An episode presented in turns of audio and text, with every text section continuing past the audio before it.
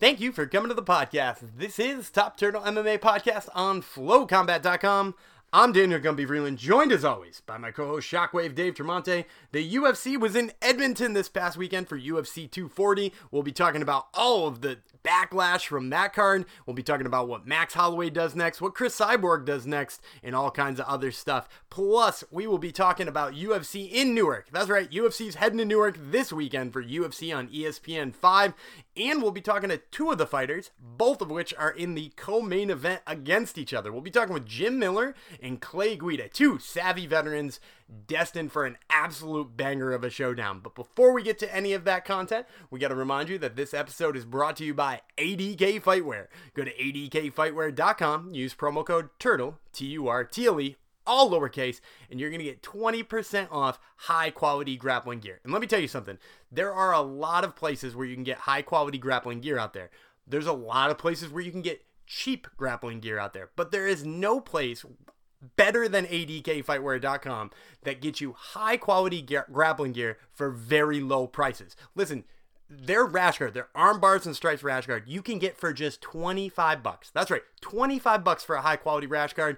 And then you can use our promo code TURTLE and get it for just 20 bucks. That's right, just $20 for a high quality rash guard. And I've had this thing for a really long time.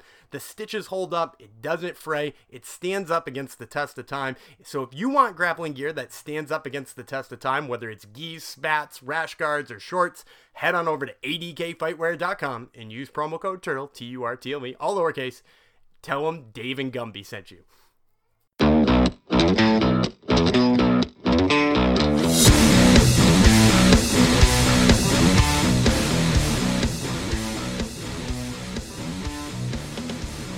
This is Daniel Gumby Vreeland with Top Turtle MMA on FlowCombat.com, and today I have the pleasure of speaking with Jim Miller, who fights Clay Guida this weekend at UFC on ESPN 5. So, Jim, this is going to be your 33rd UFC fight. You're officially going to pass Donald Cerrone and take back the lead in the record. I, I want to ask, who walks away first, you or Cowboy Cerrone? uh, you know what? It, it's it's probably it's probably going to be me. I, I I expect Cerrone to be like 50, uh, and I don't know if I got that in me. so, you know, it's just one of those things. But uh, it it's cool to you know to be. Uh, the, the, there's only going to be a small group of us that end up getting over 30. Um, you know, and and uh, I I think it's going to be harder for the newer fighters coming into the UFC to get to that point. Um, but uh, yeah, I think it's uh, it's a, it's a, it's going to be a cool list to be among. And um, you know, I'm going to try to stay ahead of them as long as I can. And and if if I got all the fights that I wanted, I think I've kind of been shelved a couple times. You know, when they come back to the New Jersey, New York area, um, I'd, I'd have a couple more at this point. But yeah, I don't want to get into that. well, yeah, and it, like you said, it's amazing in and of itself, uh, and you know you want to try to stay in front of them for as long as you possibly can. Is that sort of the goal now? Is to just stay busy and get as many fights, or or do you have bigger goals and bigger career aspirations here at the tail end? Um, you know, it, it's the goal has always been to be busy. Um, I I would prefer to be fighting four times a year. Um, you know, I've I've gone through kind of some different parts of my career where there was a time where I needed more time off in between fights. Um, but you know, before like 2011, I mean, I, I was in the gym all the time anyway. Um, there wasn't a lot going on. You know, uh, we were, you know, our family was young, just starting a family. I hadn't uh, opened the gym yet, so there wasn't a lot that pulled me away. Now, now there are a lot of things that kind of pull me away, and and uh, if I don't have a fight, it's it's harder to be as active in the gym um, without that fight coming up. But uh, I want that fight. I want to be in there. I want to keep training because you know it's it's better for me. you know, it's it's harder to get back into shape these days. So I'd rather just be in it and you know come out of this fight, uh, you know, the third, and a week later be told that I've got something coming up in a few weeks. You know, after that, um, that that would be ideal for me. You know, just to keep going as long as I can, you know, stay healthy and and uh, you know not not deal with any stupid injuries.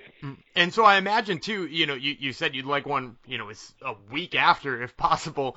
Uh, are you looking to get one in between Madison Square Garden? Because I assume you want on that Madison Square Garden card as well. Um, I mean, it'd be cool. You know, it'd be cool to be on that card. Um, New York's not my favorite commission, though. I'm gonna I'm gonna be perfectly honest. Uh, you know, I'm I'm not really concerned about where I'm fighting.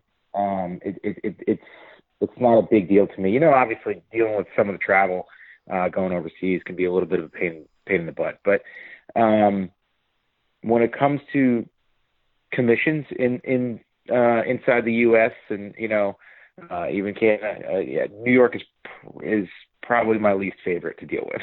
And, and, and, you know, obviously their their issues have been well documented, especially because you know yeah. they're one of the youngest commissions ever. But is there something in particular that bothers you about them?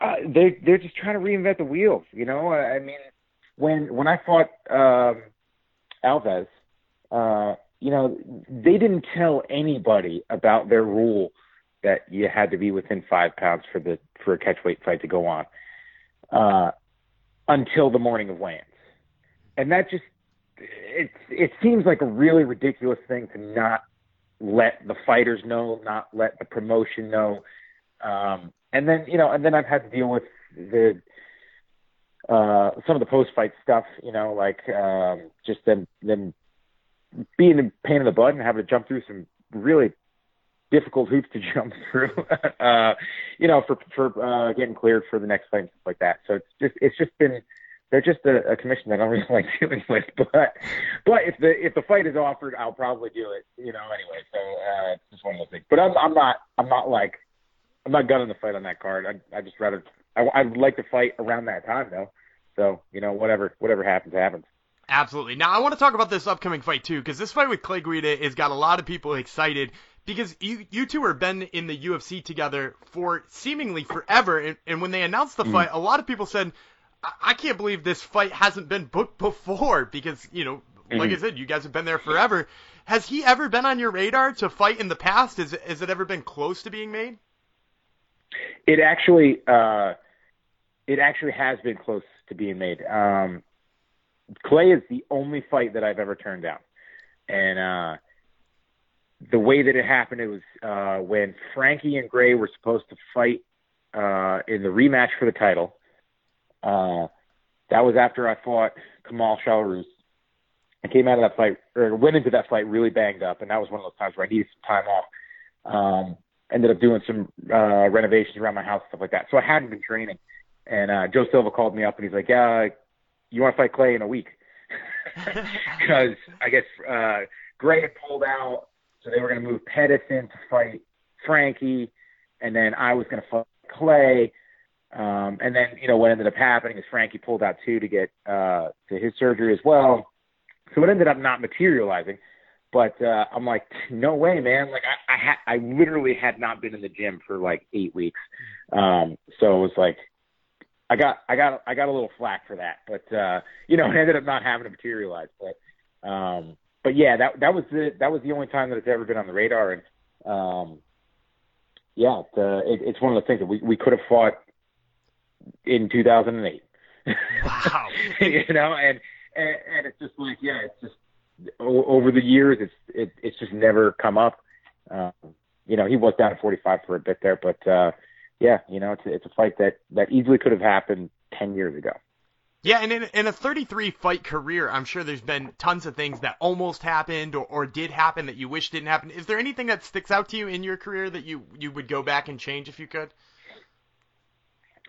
Um, you know, fighting, fighting and dealing with some of the stuff that I've had, making making better decisions. uh, you know, like I I uh, I, I would have liked to have uh, been a little smarter you know, back in those days and, and, and not just like, oh, I feel like crap. Well, it's part of, part of training camp. Um, but, uh, you know, the thing of it is like, I, I like to fight and I understand what this, this business is, you know, it's, uh, it, the, you have these limited amount of opportunities and, you know, some guys, they do make careers and they do make a lot of money off of being very selective about it um, you know, when they fight and, and all that stuff and, and who they fight. Um, but for me, it's always just been like I, I just want every opportunity. Um, so you know that's what I do. I, I, I jump at it. Um, you know, and, and I mean this one came up pretty quickly as well. You know, the last the last few have come up quickly. Um, so you know that's what I'm gonna do. If I if I have the opportunity to fight, let's do it. And, and uh, you know, I'm I'm gonna I'm gonna show up as best as I can and and uh, and leave everything I got inside the octagon. Now I know you're not usually one who who makes fight predictions, but do you have a way that you you envision this fight going with Clay Guida? Um, you know, I, I know what he's going to try to do. You know, Clay is a he's he's an interesting fight. He's he's got a he's got a particular set of skills. You know, I mean, he comes in and he fights hard, and he's constantly moving from bell to bell. Um, he's beaten some really tough dudes, um, but he's also you know he's dropped a few uh, to to guys that weren't on the level of some of the guys that he's beaten. Um, you know, so it's it's uh, I know what I know what to expect from him. Um, I feel that I have a striking advantage. I feel that I have a grappling advantage. Um, you know, it's it's just a matter of doing my thing, you know, and, and uh, I'm feeling really good. And um, yeah, I mean, hopefully it's the first mistake he makes. I put him away, and that's that's the way it goes. But uh, you know, I'm prepared for that that 15 minute grind. Absolutely. Now, I also wanted to ask you real quick before I let you go. So you're a guy who, if you follow Jim Miller on Instagram, it seems like there's a delicious piece of meat on his Instagram every 10 minutes. And also, I know you're a type of guy who brews your own beer occasionally. You you enjoy mm. a, a good frosty beverage as well. Is there anything you're looking forward to the most when fight camp is over? Um, pretty much like every fight. Uh, after the fight, we we go out, we get some food, and it's like a bacon cheeseburger and a beer and some buffalo wings. it's pretty uh it's it's it's it's pretty regular. That's that's what I end up eating. The the toughest part is sometimes when your mouth is all chewed up from getting punched and you're eating buffalo wings. It's it's uh it's, it's pain and pleasure. Well, you'll have to make sure that your mouth doesn't get punched up, and if you put Clay Guida yeah, away exactly. fast enough, that'll make sure it doesn't. Uh, well, Jim, thank you so much for the time. Once again, this is Jim Miller, who fights Clay Guida at UFC on ESPN 5 in Newark, New Jersey. Jim, thanks so much for the time, man. We really appreciate it. No problem. Thanks for having me. This is Daniel Gumby Vreeland with Top Turtle MMA on FlowCombat.com, and today I have the pleasure of speaking with Clay Guida, who fights Jim Miller at UFC on ESPN 5 in Newark, New Jersey. Clay, you're a new UFC Hall of Famer. You're on the fight wing with that fight with Diego Sanchez, which was an absolute classic. What was that whole experience like during International Fight Week? Uh, man, first of all, thank you for the great introduction, and uh, it couldn't have been at a better place uh, in a better time, um, at a better event. And uh, you know, it was just an incredible arena too. It was where you know the fight took place ten years ago, the battle between Diego Sanchez and I. And um, you know, to be inducted, I wouldn't have wanted been uh, been inducted with anyone else on the uh, other side of the cage than Diego, because that fight will go down is going down in the record books forever. And uh, that was a fight for the ages. And to be introduced and inducted alongside um, the great Rich Franklin, you know, the former champion, Rashad Evans and Michael Bisping. It was just uh, an all-star cast, an all-star weekend, which included my family, friends, coaches, teammates from all over the country, all over the world came in for it. And um, the UFC did such a great job with, um, you know, with the ceremony, with the production, everything. Jon Anik did such an awesome job introducing everybody and really setting the stage for what was um, a night I'll remember forever. And uh, you know, having my parents and family front row right there, yeah, man, it's surreal. It's, it's amazing. It uh, you know, it's already been two two and a half weeks or something. I feel like it was uh, just yesterday. I was uh, trying to memorize my speech for the hmm. induction. Uh, it's a lot easier. I tell you, it's a lot easier to go out there and compete and fight than it is to um, speak in front of a large audience like that on such a special moment in your life. You know, even though it's just telling a story, it it goes beyond that, and you really want to make sure you give attention to the people that made it all possible and everyone that was there from the get go, from the beginning, all through the journey. You know, and uh, they're still there to this day. Those are the ones that that that night was all about. It wasn't about me. It wasn't about Diego. It wasn't about you know. It was about uh, you know the, the collaboration, the the coming together of, of friends and family and uh, you know fans that uh, have really been alongside us for so many years, over a decade now. We've been in the UFC, and um, yeah, I really got to thank the UFC, the fans, Diego, and um, you know the the Hall of Famers or the you know the owners for inducting us, and Dana White for making it all possible, and the Fertitta brothers. Mm-hmm. And, and, you you said that it was a journey. Now I, I want to talk a little bit about that journey too, because it, it's been a long career for you, especially in the UFC. And here you are standing across the cage, coming up in Newark against the guy who's been in the cage 33 times. This will be his 33 time, 33rd time in Jim Miller. It, it's sort of shocking that you guys have never fought before. He mentioned a little bit that you, you were on his radar at one point in time, and a fight was offered to him. Do, do you wish you could have gotten to fight him a little bit earlier in your career? No, I think timing is everything. You know, I mean, of course, I would wish we could have fought before, and you know, maybe a rematch by now. But uh, yeah, we've been on a crash course since day one. I got in, uh, made a UFC debut at UFC 64. I believe he made his not long after, and um, man, it's just been a whirlwind. It's amazing we haven't met up yet. We've been very close. We've we have nine or ten uh, mutual opponents, so it's just uh, it's amazing we haven't tangled horns yet and um, I think uh, you know it, it's been worth the wait, and the fans are going to get what they deserve. And Jim is one of the good guys. He's one of um, a savvy veteran, um, great competitor, all around well-rounded fighter. And uh, man, we're really going to put on a show uh, come next weekend for ESPN five. And, we're excited for that show too. Now, I want to take something back a little bit here. You mentioned that you made your UFC debut all the way back at UFC 64. Uh, you know, you've been in the UFC. It seems like forever at this point, but you're on a nice little run here too. You're, you're three and one in the lightweight division since moving back, with just a, a setback on on getting caught in a, a guillotine. You're looking better and better being at Alpha Male. What's sort of your goals here towards the end of your career? Are, are we looking to make another run at the title, or are we just looking for those exciting fights and people like Jim Miller? We're making a run as we speak, man. People have uh, maybe counted us out, and that's fine because that's when we come up and uh, we surprise them but that's no surprise to us. My training staff, my coaches, my teammates, they all know what we're here to do every day. We're putting in the work, we're getting the results, and we're fighting tooth and nail. Because I don't rest easy, you know, and I haven't had gold since I was in Strikeforce, and um, man, I need that again before uh, before I hang up the gloves. And we got a long, long time left. You know, a lot of people start talking about bringing up the R word, and I tell you what, that's further away from the truth right now than ever. Because I'm in better shape now than when I was 21. I'm in better shape now than when I was 25. I'm more mature in the fight game, and uh, we're improving so rapidly. And uh, like I keep saying, man, the Hall of Fame is one thing, but the best is yet to come.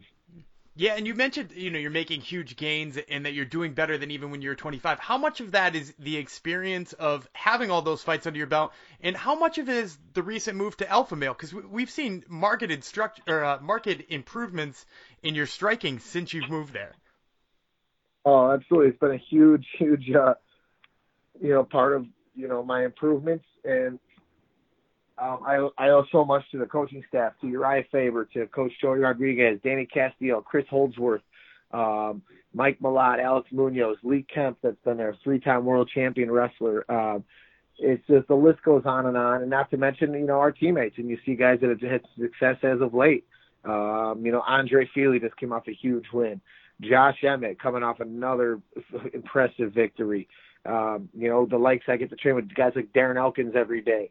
Um, you know, I get to train with uh, with Song, uh, who just had a huge win in his UFC, um, you know, in Vegas after coming off, uh, you know, an injury, and uh, you know, Chad Mendes, Cody Garbrandt. It's uh, it's the who's who over here, and the the stable just keeps getting better and tougher, and we're fighting as often as possible because we're beating guys, we're finishing guys, and um, you know, people want to see the alpha male, the alpha midgets uh, compete more and more. So we're one of the not only are we one of the most competitive uh, gyms in the world, we're one of the most popular, and people want to see us get out there and mix it up and um, out wrestle and out strike these guys. So it's been, yeah, it, I owe it all to uh, you know the work that um, the coaching staff at Team uh, Team Alpha Male has done and put in with me.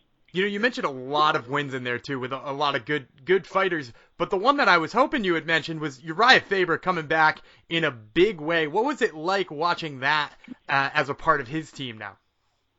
I got to say, I'm not surprised the least bit. I expected it. Uriah is one of those guys who is married to the gym. That guy hadn't missed a workout in two and a half years. You know, at least a jujitsu workout or wrestling practice. It's like, even though he wasn't doing the striking as much, you know, for obvious reasons, you don't need to be taking unnecessary damage and blows to the head all the time when you don't have a fight scheduled. Um, but he is one of those guys who is so dedicated to not only learning and developing, but passing on the skills and being there with the gym members, you know, because this is his livelihood as well as just being a fighter.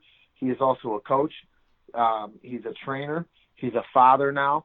And, uh, you know, this, that, that gym is, it runs like a well-oiled machine because of Uriah, because of his partners and Tommy Sherkamp and, uh, Dave Rowan and the guys, you know, at Ultimate Fitness and the, um, the managers that they brought in and it's a it's a testament to uh, you know Faber's um, you know his fighting spirit and just how generous he is to those around him, to the city of Sacramento. And uh, man, I I expected him to go out there and handle that guy. I knew Simons was going to be tough, but uh, Faber hasn't skipped a beat. And he, you know what, this kid.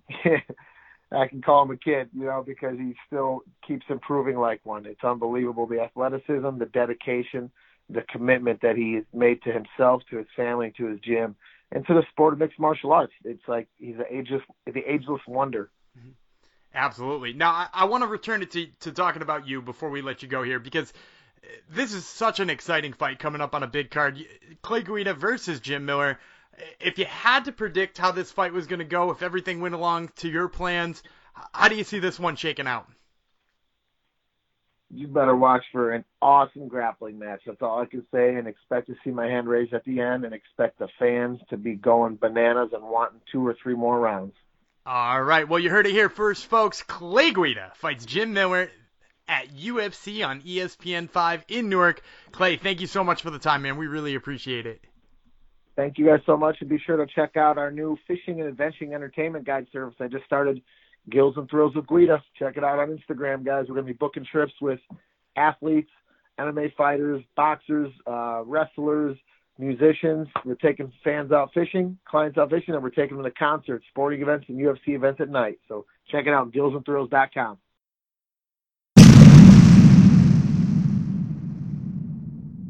And those interviews with Jim Miller and Clay Guida are brought to you by Marune Social. M A R U N E. Marune Social is the one and only social media app for the Brazilian Jiu Jitsu enthusiast. Wait a second. What's that? No longer is it just for the Brazilian Jiu Jitsu enthusiast, it is for martial arts enthusiasts across martial arts. That's right, whether you train Wing Chun, Kung Fu, judo, sambo, it doesn't matter what you train, this app is going to help you reach your goals. Let me tell you how it works. You're going to download it from whatever app store you use, then you're going to set up your profile, which asks you what your major training method is, maybe who your instructor is, and what your belt level is. And then once you have that, you can log your training sessions, which is awesome because it allows you to know whether or not you're doing more training month to month, less training month to month, and it gives you updates on stuff like that, as well as updates from your friends, all kinds of other things like logging competitions and weights and things like that.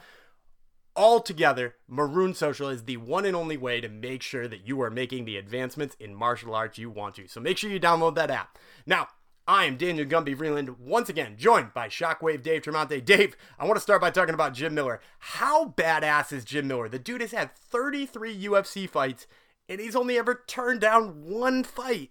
You know what? It doesn't even surprise me, Gumby. He's a man's man, is what he is.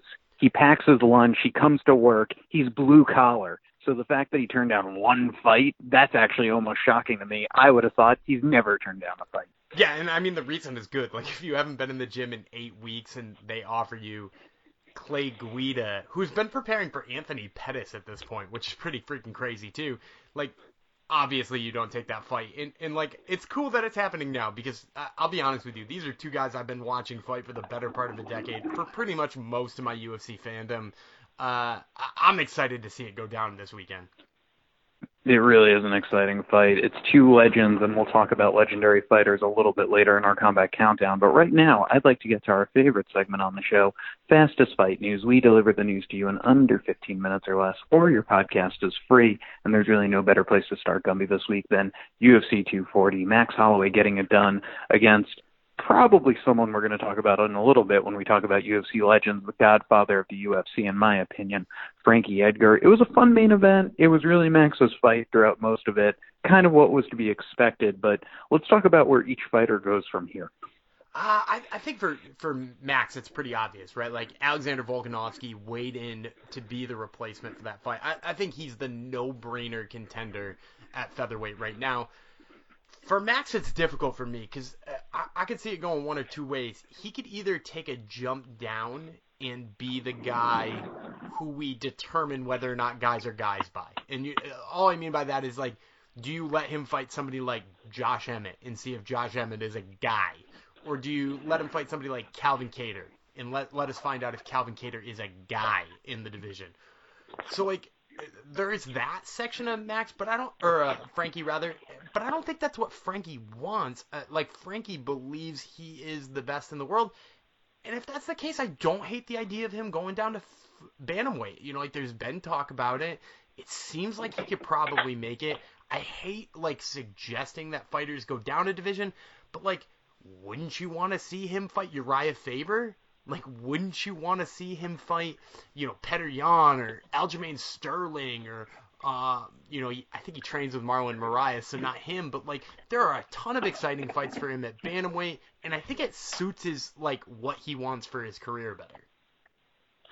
Well, I like how for you you don't view him as a, a gatekeeper, you view him as a guy keeper. I like mm-hmm. that phrase. Um, yeah, I I thought that as I was watching the fight. Max for him. I think if Conor ever fought, Conor would have been too long for him. I almost wonder if the 135 cut just should have happened five years ago. Mm-hmm. I think later in his career, that extra 10 pounds, that could be a killer. So I'm fine with him taking fun fights at 145, but it'll be interesting to see. I don't even know if I have it emotionally in me for him to have another title run at 135 only to see him lose. Oh God. It that, that, was, that would be that was a brutal post fight interview. Like I watched that post fight interview and I thought to myself, I was like, this is the most uncomfortable I've been watching because like I, I was rooting for Max. Like I, I like Max. I enjoy watching Max. I think like Max's run is good for the featherweight division. I want to see him fight Volkanovski. And then I watched Frankie lose, and that interview was heartbreaking. Yeah, it was really sad to watch. Uh, also sad to watch. Well, not really sad to watch was Cyborg. Uh, actually, there was nothing sad about this performance, but it could be said to be her last performance. Ran through another girl. Happens. Is this her last fight in the UFC? Yeah, I, I 100% think that this is Cyborg's last fight in the UFC. Uh, it seems sad to say this, but like when when you think about what Cyborg is coming to the table about, and I, I've talked about this in past episodes as well, is that like she is coming off a brutal loss, followed up by like beating down but not finishing somebody we all thought she should have been able to finish, right? Like we all had Felicia Spencer getting knocked out there, and, and like so if she's not able to get Felicia Spencer out, and she got knocked out the time before that she goes to the negotiating table with nothing. She goes to the negotiating table being like, uh, here's what I'm worth. And you know the number is going to be huge. And the UFC is going to be like, okay, let Bellator pay you that. Because that's what's going to happen. Scott Coker is going to be like, he's going to see dollar signs because he thinks Cyborg is worth way more than Dana does. Yeah, I mean, it's interesting. I agree. I think that is probably how it plays out. That would be where the Vegas odds are favored. I think she's better off uh, in Bellator. She has a good relationship with Scott Coker. Uh, he's promoted her before. She it never really fit in the UFC, as evidenced by the fact that they, you know, got her, tried to make her cut down to like a dangerous 140 in hopes of getting her to 135, nearly killed her. Didn't really want to fill out the 145 division ever, and then she lost to Amanda Nunes, which really helped Amanda Nunes kind of cement her legacy. Mm-hmm. So I'm not the relationship was all that bad for the UFC, but it was never a fit It never felt like a fit. Now, having said that, I think she's better off in Bellator in the long run. But there is a money fight, which is the rematch with Nunes for Nunes to prove it wasn't a fluke. And I'm not going to discount the idea that she works out a one fight contract, does the Nunes fight, and then they take it from there, or they just walk away. And I think that's probably where the odds lie. Yeah, I, I think um, I think the price of a, a rematch there is going to be way higher in Cyborg's case than it is going to be in the UFC's case. So unless she's willing to take, you know, a huge discount, I don't see it happening.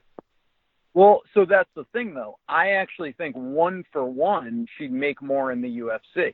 You you think so though? Like she could walk to Coker and Coker's gonna like open up his wallet, or like she honestly could just walk over to PFL and make a million dollars. It would take her one year well, to make a million dollars because she she could right, enter the one. Actually, and she wouldn't have to cut to 45 anymore. She could fight at 55. Also, the freak show aspect of one and uh, and Rizin too could pay her. Oh but yeah, she could fight King Reina over there. But when the UFC wants to make an offer, they can make an offer. It's really, I think the UFC could let her make, you know, X amount, maybe not a million, but it depends on the pay per view buys. And obviously, there's a new monkey wrench in that with the ESPN model, mm. which we don't think is doing as well uh, social media numbers were down for UFC 240, by the way, as were the weigh-ins. If you want to, uh, the views of the weigh-ins, and those are sometimes sort of sub metrics you could look at to predict a buy rate. Frankie also, when he's been in a featured uh, fight, has never been a huge draw. So that all being said, uh, yeah, you know, maybe four years ago the UFC could say we're going to give you this flat fee for this fight, but we'll cut you in on more pay-per-view points and if it does, you know, for a women's fight, a solid 300k, maybe she does walk away at, you know, $3 a buy or mm-hmm. something. She makes 900k right there. That's probably not the case in the ESPN era, but I just have a feeling that if the UFC really wanted to make that fight happen, they can make her a sweet one night offer and say, we'll go from there. If you lose, you walk away. If you win, we come up with a new contract. Yeah, I think they could do it. I just don't think they're going to. Uh, speaking of going to, uh, Robbie Lawler, Colby Covington are about to hook him up, and it looks like the winner will get a title shot. Your thoughts?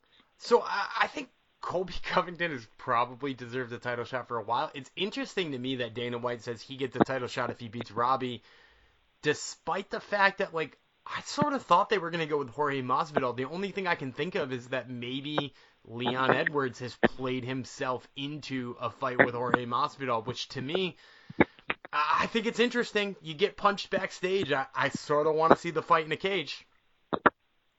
Uh, here's a fight I don't want to see. BJ Penn fight Nik Lentz. Uh, we're going on a decade of losses for BJ Penn. Why was this fight booked? Uh, this fight was booked for uh, the exact opposite reason why uh, Dana White doesn't want to see Luke Rockhold fight anymore. BJ Penn is losing, and BJ Penn is losing bad. But BJ Penn has not been knocked out in a while, and I think that that is an issue in why they're going to keep letting him fight until he either wins one and lays him down or he starts getting brutally knocked out, right? Like Ryan Hall submitted him, Clay Guida outworked him. Like th- there's a whole bunch of things that happen, but like he hasn't been brutally KO'd like Jan Blachowicz knocked out Luke Rockhold. So it's happening again. He's gonna get beat again. We're gonna see eight straight losses for the former champ. Uh, but it is what it is. All right. Well, let me tell you what isn't what is it what it isn't. What is what it is is better than a Nick versus a BJ Penn fight, and that's our combat countdown this week. We're taking on a new twist. It's going to be more of a game, and I'm going to be the first contestant. It could be a top 10. It could be a top five. We'll see how brutally I do if I can even make it to the top.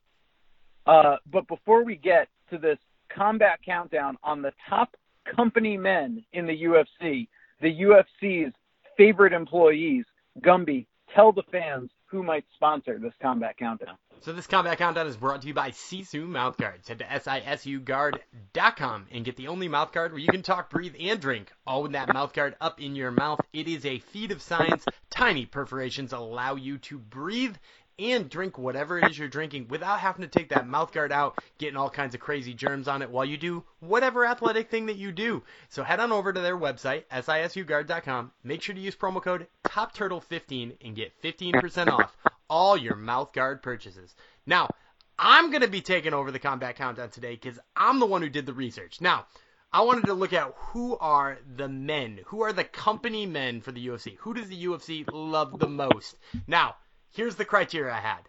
First of all, I eliminated anybody who didn't fight their last 15 fights for the UFC. So if you're going to be a company man, you got to spend time with the company. So their last 15 fights had to have been in the UFC. Then I took those 63 fighters who have had their last 15 fights in the UFC. I ranked them by how many years they've been in the UFC, how many fights per year they've had, and because I know the UFC likes when people throw bombs or get hit by bombs, I put in how many strikes per minute were in their fights, either getting hit by or throwing themselves. So I ranked all three of those categories, 1 through 63, and then I took an average ranking. Okay, so we're to have average ranking of the top five here in the, the UFC's company men list. So I've given Shockwave Dave the list. He has all 63 people written out that have had their last 15 fights in the UFC. And I'm going to begin by just asking him to name even one person on the list. He gets three strikes. And my goal for you, I'm going to say my over under for you is going to be two and a half. I think you should be able to get three to consider this a win. So, Shockwave Dave, let's hear your first pick for somebody who you think is a company man.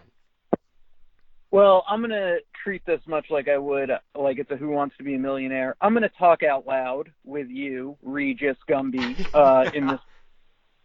Now, one of the interesting factors here, and I'm looking at the list, and LOL at Demian Maya being in this because you talk about strikes per minute. So I know someone like Maya is not going to be in there with the strikes per minute criteria. Uh, but I also I take that category, and that says to me who throws a lot of strikes. Well, generally speaking, it's probably not going to be a heavyweight.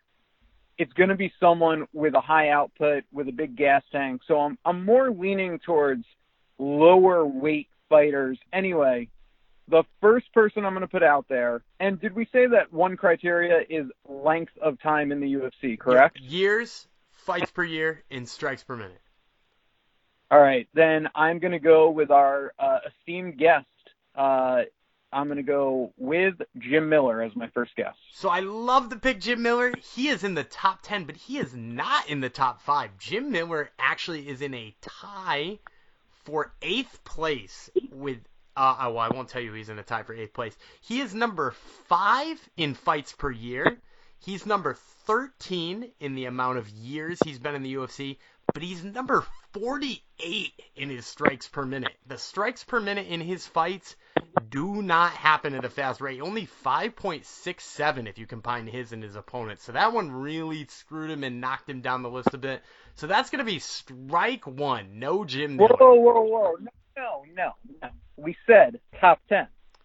Yes. Oh, oh, so we're going top 10. You you trust that you get Okay, so then that, that one's on there. Ding. Okay, we'll count that. We're going top 10. I thought we were going top 5. All right, top 10.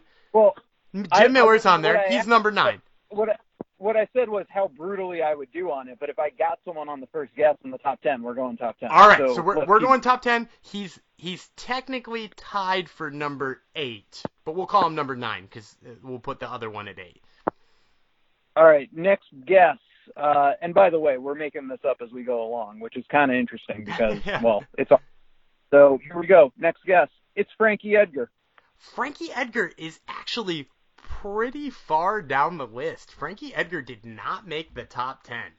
So the problem with Frankie Edgar in this is that uh, while he has been in the UFC for a really long time, his fights per year are less than two. So he, he ranked 36 in that category. And his output isn't as great as you would think it would be. And he also doesn't get hit by very much. So while Frankie Edgar you would think would be in there because he doesn't fight as often, he's been hurt a couple of times, he's had some delays, he's not on there. So I'm going to give you one in the top 10, but now I'm going to give you a strike.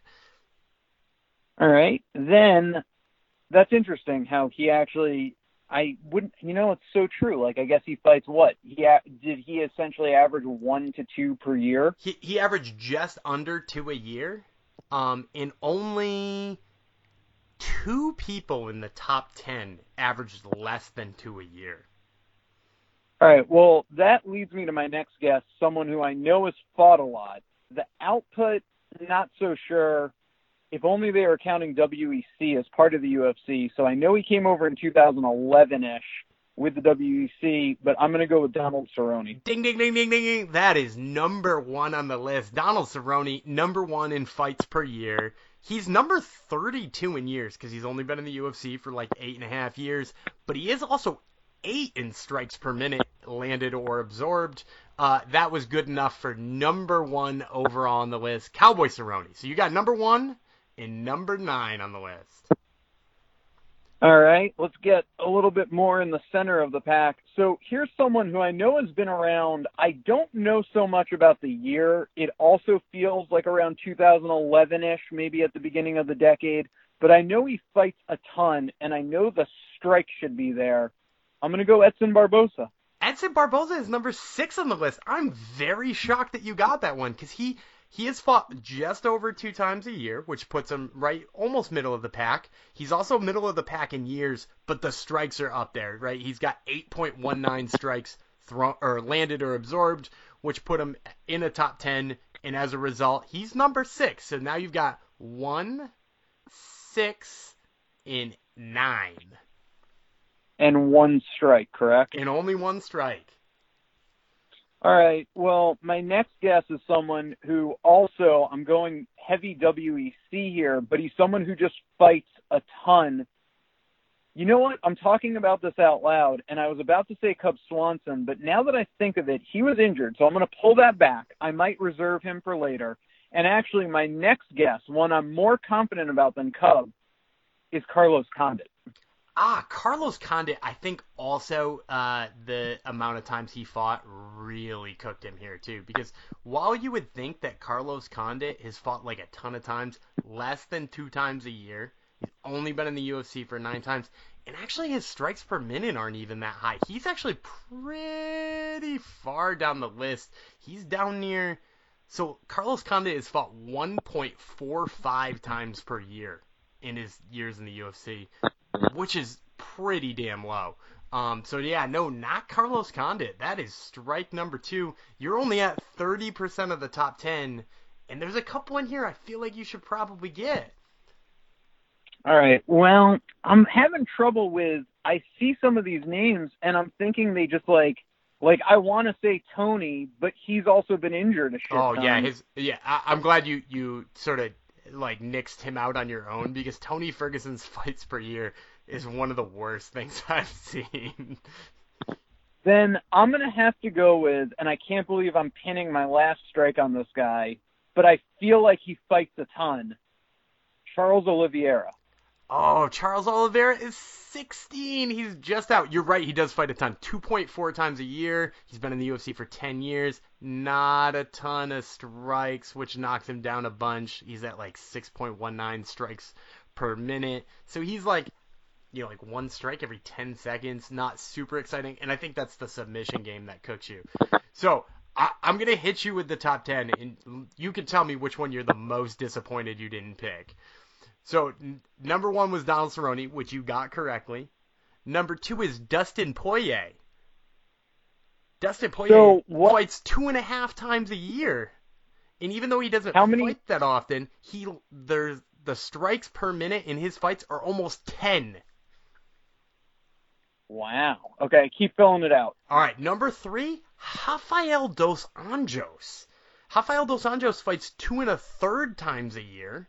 He's been in the UFC for 12 years, and while his strikes differential was low, the fact that he fights two and a third times a year bumped him way up. Okay, keep it going. I'll reserve comment till the end. All out the list. Number four is the guy who is number two in strikes per minute, and that's Max Holloway. Max Holloway fights over two and a half times a year, and he lands the second most amount of strikes on the list. Number five is Joe Lauzon. Because even though he fights a little bit under two times a year, he has been in the UFC for 14 years and he absorbs a ton of strikes. He might only land like three a minute, but he like gets hit by five, so that that bumped him up the list. Then Edson Barboza, who you got correct. Here's another shocking one. Number seven, Michael Johnson fights over two Mm. times a minute. He's been in the UFC for 10 years, and he there's almost eight strikes per minute in his fights, which is pretty crazy. One you probably wouldn't have picked is number eight, who is tied with Jim Miller technically for number eight, and that's Nate Diaz. Who, even though Nate Diaz is way at the bottom of fights per year, he's high up there in uh, years he's been in the UFC, and it, the strikes are pretty freaking ridiculously high. He's a top 10 guy for strikes per minute, which is not surprising with the Stockton slap. And here's the most surprising one on the list. Number 10, just barely edging out Jeremy Stephens, is Gian Villante. Gian Mm. Villante has two and a half fights a year. Would you have guessed Gian Villante, two and a half strikes a year? I, I would not have. How about 10 strikes per minute? It's actually 9.6, but close to 10 strikes per minute. Would not have guessed that. And it really throws a monkey wrench. He's the one person over 170 Mhm. if you count you, Cerrone and Nate as over 170. So I am happy with my thinking that don't go for a heavyweight, but he's the exception to the rule there. I'm pissed that I did not pick RDA or um, Max quicker, but I was trying to think of like longer in the UFC. So I effed that up. I'll tell you what though, that was fun. You're going to be putting out an article about that. Uh, where can people maybe uh, look forward to reading it? Um, I'm pretty sure this one's going to be on the MMA Manifesto. Uh, I'll give you guys the whole link to the spreadsheet and whatnot. Here's the most exciting part of it too. So there are 63 fighters on this list. The the thing that absolutely shocked me, the strikes per minute ranking that I had. So I said number two is Max Holloway. You want to take a stab at who's number one? Uh, for strikes per minute, uh, Either thrown or absorbed. oh, either thrown or absorbed. That's interesting. That's why Joe Lauzon Um, went up. But like, I, you know, I don't know. I again just when I think strikes per minute, I think smaller. So I'm like almost tempted to say like a Very TJ small. Dillashaw. you're right, very small. Keep going. Oh, okay. Uh, well, I was gonna say TJ Dillashaw, but you didn't say that was correct. So I'll guess someone else. Also, uh, I will say, don't tell me Urijah Faber. No, not Urijah Faber. Jessica Andrade. Oh, that makes sense. Very small. actually. Jessica Andrade. Yeah. Pretty crazy. Yeah, and I'm also so Joanna didn't make the list just because of time in the UFC. Yeah, she, she she didn't have enough fights in the UFC. Yeah, I cut it down to everybody who um who was like I said at the beginning, they had to have 15 consecutive fights in the UFC. All right. Well, that was fun. We hope you enjoyed it. Hopefully, you played along at home. Hit us up with your feedback on Twitter at Top Turtle MMA. We're accepting both love and hate feedback. Be on the lookout for Gumby's article on this. Very interesting stuff. We're nerdy here, so we do nerd shit. Speaking of nerd shit, we got a UFC preview coming up. Gumby, why don't you give said UFC preview, but also let us know if any company sponsors it? This UFC Newark preview is brought to you by Sheath Underwear. That's right, Sheath Underwear is changing the underwear game, and you can go to their website right now, sheathunderwear.com. Use promo code FLOW for 20% off all of your underwear purchases. Now, uh, I want to start by talking about the main event of this fight. I actually like Robbie Lawler with the upset here at plus 200 against Colby Covington. And, and sort of the reason I like it is I, don't think Colby's going to wrestle him up, and, and Colby's striking really, really did not look good his last time out. I, I didn't even really like it in the Demian Maya fight. So I, I think Robbie Lawler, as long as he can keep this standing, which, I mean, he, he stopped Ben Askren takedowns. I, think Robbie Lawler's got a real chance here. Uh, in the co-main event, I'm also going underdog. I'm taking Clay Guida at plus 190 over Jim Miller at negative 175. I, just really like the trajectory of Guida's career right now. I, I think he, he's been on an uptick. Uh, it, it seems like Alpha Male is really doing wonderful things for his striking game, and I think he's got a slight advantage in the striking here. And you know how it goes with grapplers. Sometimes you get two really good grapplers, it doesn't wind up going to the ground. So I like Clay Guida as an underdog here too. And in the third fight, I'm also taking an underdog. I'm taking Kennedy Nzechukwu versus Darko Stosic. Nzechukwu currently betting off at about plus 110. Uh, I, I like his power and his athleticism here. I also think his gas tank is probably better than Darko. Darko is getting listed as a favorite here, pretty much just based on the Jeremy Kimball fight, which lasted 39 seconds and really didn't show us much. So I like Nzechukwu here instead. So I'm going all underdogs here, which are Robbie Lawler, Clay Guida, and Kennedy Nzechukwu. And that's going to do it for another episode of Top Turtle MMA podcast. We thank you, the fans, for listening in. We would not have a show if you did not listen in. Plus, we want to thank our sponsors, Sisu Mouthguards, 80K Fightwear, Sheath Underwear, and Marune Social. Make sure to download the Marune Social app. Plus, thank you to Flow Combat for having us on each and every week. We couldn't do what we do without having a platform, and Flow Combat gives us that platform. And speaking of platforms, head on over to Twitter and follow our Twitter account at Top Turtle MMA. We've got all kinds of fun things going on there, including some cool giveaways this week, so make sure you are checking that out. I'm Daniel Gumby Freeland. He's Shockwave Dave Tremonte, and we will see you next week.